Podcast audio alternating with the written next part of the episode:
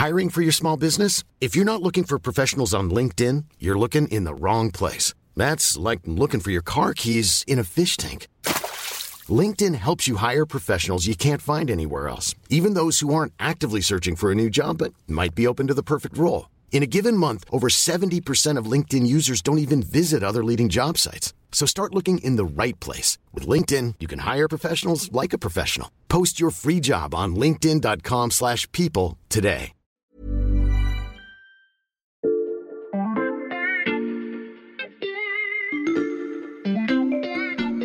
Bonjour, c'est Charlotte Baris. Bienvenue dans La Loupe, le podcast quotidien de l'Express. Allez, venez, on va écouter l'info de plus près. Ces derniers temps, l'agenda diplomatique du président est particulièrement chargé. Tenez, prenons la fin de semaine dernière. Jeudi 9 novembre à 10h, organisation d'une conférence humanitaire pour Gaza. 14h, rencontre avec plusieurs représentants de chefs d'État du Caucase, notamment Nicole Pachignan, Premier ministre arménien. 20h, dîner avec des chefs d'État et des directeurs d'organisations internationales venus à Paris pour le Forum sur la paix. Et c'est tout aussi rempli le lendemain, vendredi 10 novembre. 9h30, discours d'ouverture du dit forum, midi, déjeuner avec le Premier ministre de la Norvège, 16h, participation au 5e sommet contre le terrorisme numérique avec Jacinda Ardern, ancienne Première ministre de la Nouvelle-Zélande. Et au milieu de tout ça, il y a un autre événement important que vous avez peut-être raté. Le président de la République a également prononcé un discours au Muséum d'histoire naturelle de Paris pour lancer l'appel de Paris sur les pôles et les glaciers. Nous sommes dans un monde multicrise où tout se tient et tout est lié.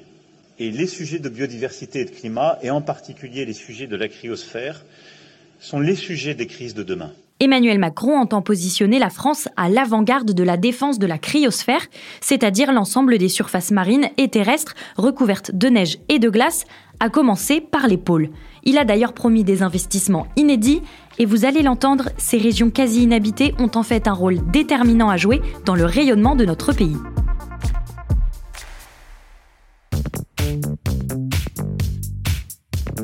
l'Express, on a deux journalistes de la rubrique climat qui travaillent sur la question des pôles depuis plusieurs semaines.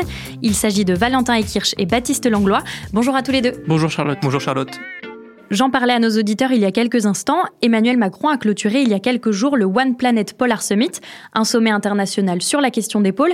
Alors je pense qu'on a besoin d'un peu de contexte. Pourquoi ce sommet s'est tenu à Paris ce mois-ci? Oui, en fait, vous avez peut-être déjà entendu euh, parler de ces One Planet Summit. Il y en a eu plusieurs ces derniers temps. Il y en a eu euh, un euh, en 2022 à Brest sur les océans. C'était le One Ocean Summit. Mhm. Plus récemment, il y en avait un au Gabon sur les forêts, le One Forest Summit.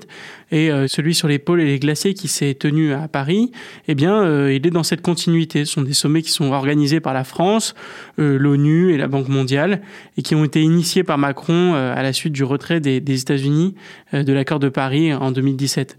Donc, il faut vraiment voir ce sommet dans cette continuité un peu thématique de ces grands rendez-vous. Et en sept ans d'existence, Valentin, est-ce que ces One Planet Summit ont eu des résultats concrets? C'est un peu difficile de déterminer. On n'est pas sur une COP.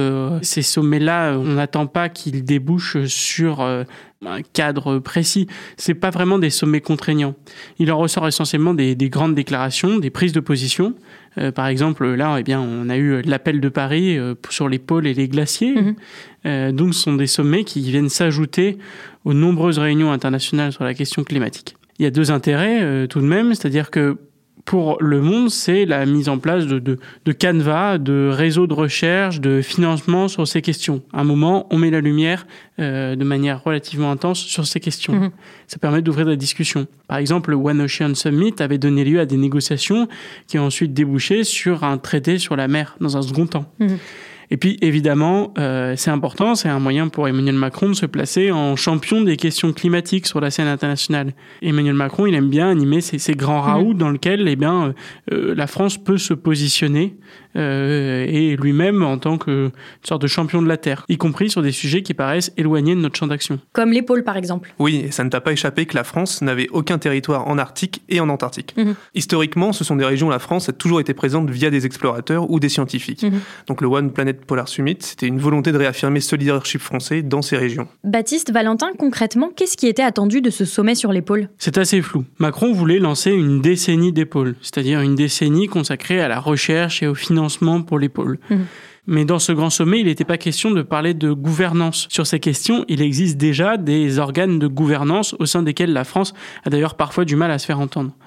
Pour bien comprendre la situation de la France vis-à-vis des pôles, je crois d'ailleurs qu'il faut qu'on fasse un point parce que Antarctique, Arctique, ce sont pas les mêmes choses, ce sont pas les mêmes pôles, ils ne sont pas régis de la même manière et même d'ailleurs, eh bien, ils ne font pas face aux mêmes problématiques. D'accord, on peut commencer par l'Antarctique? Déjà, l'Antarctique, c'est un continent terrestre couvert de glace, donc c'est différent du pôle Nord qui n'est en fait que de la banquise. Mhm. L'Antarctique, c'est une des dernières terres 100 mètres de la planète.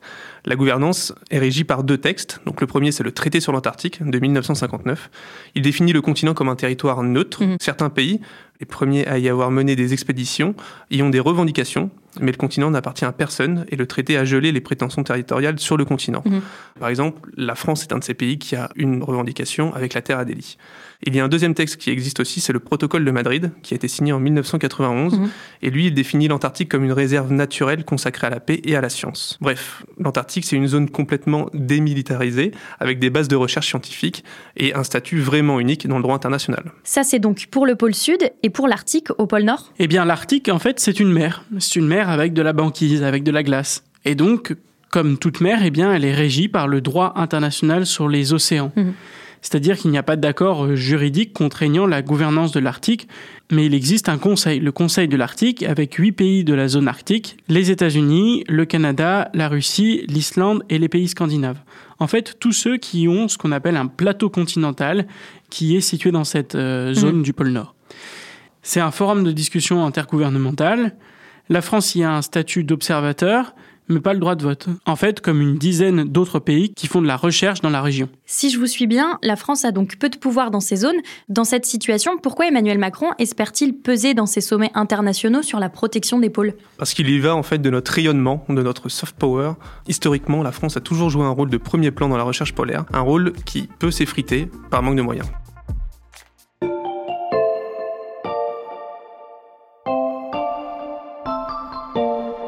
Valentin Baptiste, dans votre article, vous parlez d'une tradition d'exploration et vous dites même que la France a été, je cite, pionnière de l'exploration puis de la recherche sur les pôles.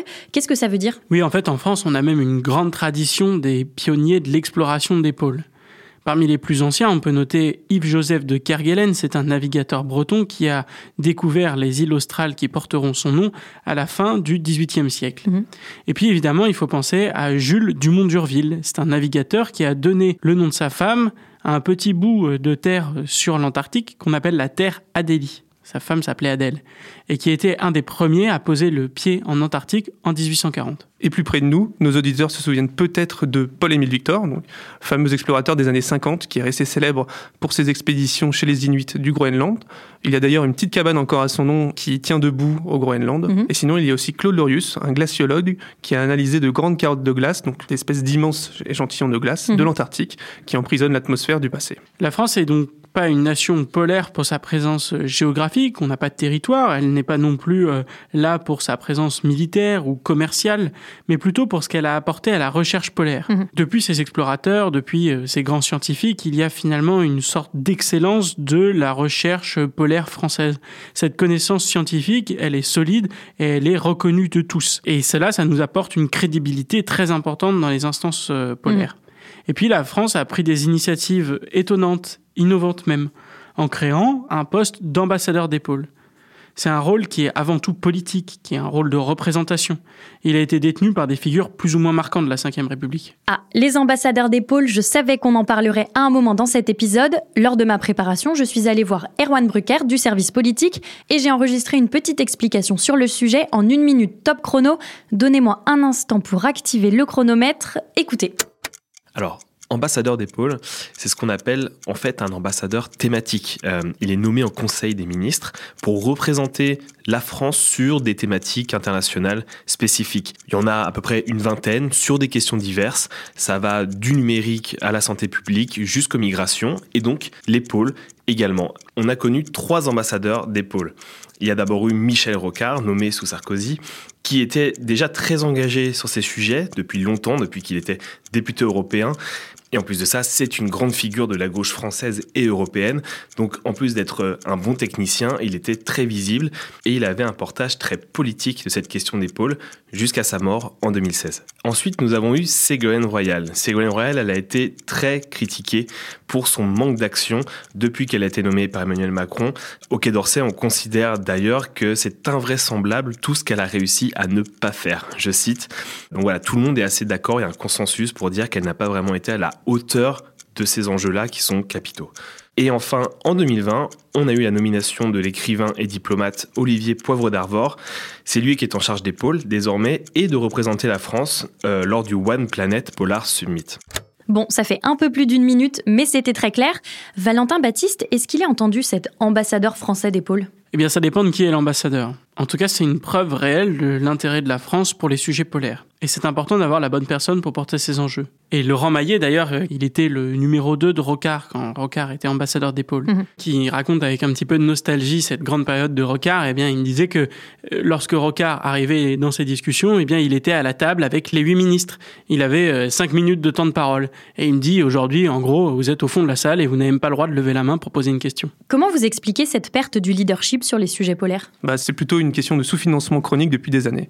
Or, faire de la recherche polaire, ça coûte évidemment beaucoup d'argent. En France, on a un institut de pointe qui s'appelle l'Institut Paul-Émile Victor, donc du nom de l'explorateur, qui s'occupe de toute la logistique pour faciliter les recherches polaires. Son budget annuel depuis 2018, c'est 16 millions d'euros c'est-à-dire pas grand-chose. Ce sous-financement de la recherche polaire, est-ce que ça a des conséquences sur nos capacités de recherche scientifique? Alors, ça pourrait en avoir. On a eu de la chance, parce qu'en 2022, on a maintenu les recherches malgré la guerre en Ukraine. Mhm. Toujours à cause de cette guerre-là, il y a eu une hausse des matières premières et du prix des hydrocarbures, ce qui a causé un trou de 3,7 millions d'euros dans les caisses de l'Institut Paul-Émile Victor. L'État a débloqué une aide exceptionnelle un peu en urgence, mais le problème, malheureusement, va encore se reproduire cette année. Mhm. Et ce sous-investissement provoque aussi un délabrement de nos installations sur place. C'est un peu le revers de la médaille, en fait, d'avoir été des mhm. pionniers, c'est que nos installations sont vieilles. Donc la France a deux stations d'Antarctique la station Concordia qui est en partenariat avec l'Italie. Cette station co-gérée a quand même besoin d'une remise à niveau. Mhm. Et il y a aussi la station Dumont-Durville, la plus ancienne française, qui est en terre à Delhi. Donc elle, elle a besoin d'une grosse remise aux normes. Le budget, environ 150 millions d'euros. La station est tellement vétuste que certains scientifiques la nomment parfois bidon d'Urville. Le bidon d'Urville, c'est en effet pas très reluisant. Est-ce que ça veut dire que dans ce domaine, la France est déclassée? Non. En fait, les chercheurs, quand on parle avec eux, ils insistent non, la France n'est pas déclassée. Cette recherche est toujours de grande qualité et on garde une grande aura scientifique dans la glaciologie, dans l'ornithologie, avec l'étude des manchots notamment mais ces scientifiques sont aussi unanimes. En fait, il y a urgence. Il y a urgence à remettre des sous dans la machine. D'autant que ce manque de moyens, eh bien aujourd'hui, ça met les scientifiques français dans l'embarras. Comment ça? Alors aujourd'hui, la France se revendique comme une puissance polaire, mais par exemple, c'est l'une des seules puissances polaires du G7 notamment, à ne pas avoir de navire brise-glace. Mhm. C'est un navire dédié à plein temps à la recherche scientifique. Donc elle est obligée de nouer des partenariats avec d'autres puissances régionales, donc c'est très bien pour la coopération scientifique, mais c'est un problème quand on espère avoir une voix au chapitre ou en tout cas être leader d'un projet. Mmh. Et puis, il y a aussi d'autres problèmes qui en découlent. Donc, euh, un exemple tout récent, c'est le croisiériste Le Ponant, avec son brise-glace Commandant Charcot, qui est une entreprise privée, et donc qui a proposé à quatre scientifiques de pouvoir venir à son bord lors d'excursions. Donc, ça a provoqué un gros débat au sein de la communauté scientifique. D'un côté, il y en a certains qui estiment qu'il ne faut pas manquer cette opportunité, parce qu'on manque de moyens. Donc, mhm. euh, si quelques scientifiques sont à bord, on peut pas se permettre de faire des caprices de diva. Et il y en a d'autres, par contre, qui mettent en avant un problème éthique sur cette question. À la fois, si l'entreprise met en avant le rôle justement des scientifiques et son rôle dans la recherche pour vendre un peu mieux ses expéditions. Et il y a aussi un problème éthique un peu plus large. Est-ce que vraiment ça vaut le coup d'envoyer des touristes dans les eaux glacées de l'Antarctique? L'investissement de la France dans les régions polaires n'est pas au niveau de ses ambitions, on l'a bien compris. Or, vous allez l'entendre, avoir une voix qui porte lors des négociations internationales sur les pôles pourrait s'avérer déterminant.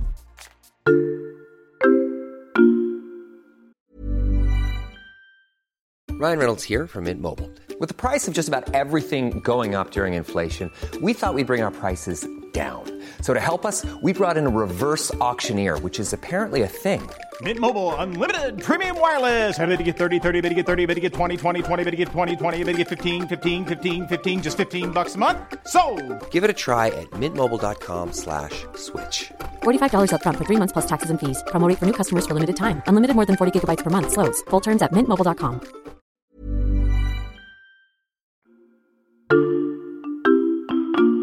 d'ici 2030, je veux ici vous dire que nous investirons un milliard d'euros dans la recherche polaire. On vient d'entendre un deuxième extrait du discours d'Emmanuel Macron à la fin du One Planet Polar Summit. Comment va-t-il être utilisé ce milliard d'euros supplémentaires? Eh bien, une partie va être euh, avant tout destinée à la rénovation de deux bases françaises en Antarctique. Et puis une partie sera dédiée à la construction d'un navire à capacité glace qui portera d'ailleurs le nom de Michel Rocard. Mm. Et il sera positionné d'ailleurs dans l'hémisphère sud, entre Nouméa et l'Antarctique, puisque c'est là qu'on en a le plus besoin. Mm. Et enfin, une autre partie sera consacrée à déployer la stratégie polaire France 2030. La stratégie polaire France 2030, qu'est-ce que c'est? Eh bien, c'est une feuille de route qui, en gros, vise euh, à permettre le retour de l'influence française dans les pôles, et notamment via le soutien à la recherche d'ici 2030. Cette feuille de route, euh, c'est un document qui est baptisé Équilibrer les extrêmes et qui a été présenté il y a un an par Olivier Poivre d'Arvor. Mmh. C'est un document qui fait un petit peu débat parce que pour certains, c'est encore insuffisant. Et puis certains disent que cette stratégie euh, pour les pôles d'ici 2030 est plus un rapport euh, qu'une véritable stratégie. Selon eux, il n'y a pas eu de discussion interministérielle suffisante et euh, qu'évidemment cela ne permettra pas de répondre à tous les défis et notamment les défis géopolitiques qui vont s'ouvrir dans les prochaines années. À quel type de défis tu fais référence? Eh bien ces défis ils sont multiples et à vrai dire ils sont différents entre le pôle nord et le pôle sud. Mhm. En Arctique, eh bien on sait que la fonte des glaces entraîne l'ouverture de nouvelles routes maritimes, par exemple, et donc accès aussi à de nouvelles ressources, des ressources euh, gazières, des ressources d'hydrocarbures. Pour les pays riverains, le Canada, les États-Unis, la Russie, l'Arctique est donc une région d'opportunité. Mmh. Or, au sein du cercle de l'Arctique, la France est seulement observatrice. Elle a a priori pas voix au chapitre, et donc euh, c'est d'autant plus difficile de faire entendre sa voix en faveur de la défense du climat. Et concernant l'Antarctique au pôle Sud? Eh bien, en Antarctique, c'est un petit peu différent. Aujourd'hui, il y a toujours ce traité sur l'Antarctique qui a été signé en 1959 qui gèle un petit peu tout cela, sans mauvais jeu de mots. Au départ, il y avait 12 euh, pays signataires, les États-Unis, le Japon, le Chili, l'Argentine, l'Australie, la Nouvelle-Zélande et puis la France. Depuis, il y en a un certain nombre qui sont ajoutés. Aujourd'hui, on compte 56 pays. Or, parmi ces 56 pays, il y en a qui veulent avoir leur mot à dire sur l'Antarctique. Par exemple, on sait que la Chine aimerait exploiter le krill dans la région. Le krill, c'est un petit organisme, euh, un petit peu comme une petite crevette, qui forme euh, un élément clé de la chaîne alimentaire euh, de l'océan. Mhm. Ce traité, eh bien, il fige la situation jusqu'en 2048 au moins. Et il est prévu une renégociation à partir de ce moment-là. 2048, soit dans 25 ans, ça peut paraître loin, mais en réalité, ça arrive assez vite. Oui, et en fait, on perçoit déjà les mouvements qui sont à l'œuvre. La renégociation ne se fera pas du jour au lendemain. Et d'ici là, il faudra que la France ait regagné son leadership, et notamment son leadership scientifique, mhm. comme elle l'avait fait en 91 avec le protocole de Madrid. Sinon, le statut privilégié de l'Antarctique, qui d'un point de vue géopolitique est tout à fait exceptionnel, pourrait basculer. Cela pourrait mettre un frein à nos capacités de recherche sur place et évidemment mettre en danger euh, la réserve naturelle qu'il représente. Valentin Baptiste, j'ai encore une question et elle sera peut-être un peu provocatrice. Est-ce que c'est vraiment important pour la France de garder un pied au pôle Nord et au pôle Sud? T'as raison de poser la question, Charlotte, parce que finalement, on pourrait se dire, bon, à quoi bon? Euh, En fait, c'est une question de soft power. La puissance scientifique polaire, elle fait partie de notre rayonnement. Mhm. On pourrait décider de lâcher les pôles. Et on pourrait euh, se dire qu'il y a d'autres combats qui méritent d'être menés. Mais on peut se dire aussi que ce serait pas forcément un choix judicieux, parce que les pôles sont aujourd'hui au premier plan du réchauffement climatique. Mhm. Aujourd'hui, par exemple, l'Antarctique se réchauffe de plus en plus rapidement, et même encore plus que les modèles des scientifiques. Mhm. Donc c'est une région qui concentre diverses problématiques liées au réchauffement, par exemple au niveau de la biodiversité, de la fonte des glaces, de la montée des eaux, la fonte du permafrost. Donc organiser un sommet comme le Polar Summit, ça permet de rappeler qu'on est engagé pour le climat sur la scène internationale. Il faudra donc relancer la France sur les plans scientifiques et géopolitiques pour retrouver une place de choix dans les cercles polaires. Merci à tous les deux d'être venus nous expliquer tous ces enjeux. Merci Charlotte. Merci Charlotte. Valentin Ekir chez Baptiste Langlois, vous êtes journaliste à la rubrique Climat de l'Express et tous vos articles sur les pôles, mais pas que, sont à retrouver sur l'express.fr. En ce moment, l'abonnement numérique ne coûte qu'un euro les deux premiers mois. Chers auditeurs, je vous conseille donc d'aller lire leur enquête sur les ambitions polaires de la France. Et si vous ne voulez pas rater leur prochain passage derrière le micro de la loupe, n'oubliez pas de vous abonner à notre podcast sur une plateforme d'écoute comme Spotify, Deezer ou Apple Podcast. Cet épisode a été écrit par Mathias Pengili, monté par Léa Bertrand et réalisé par Jules Cro. Retrouvez-nous demain pour passer un nouveau sujet à la loupe.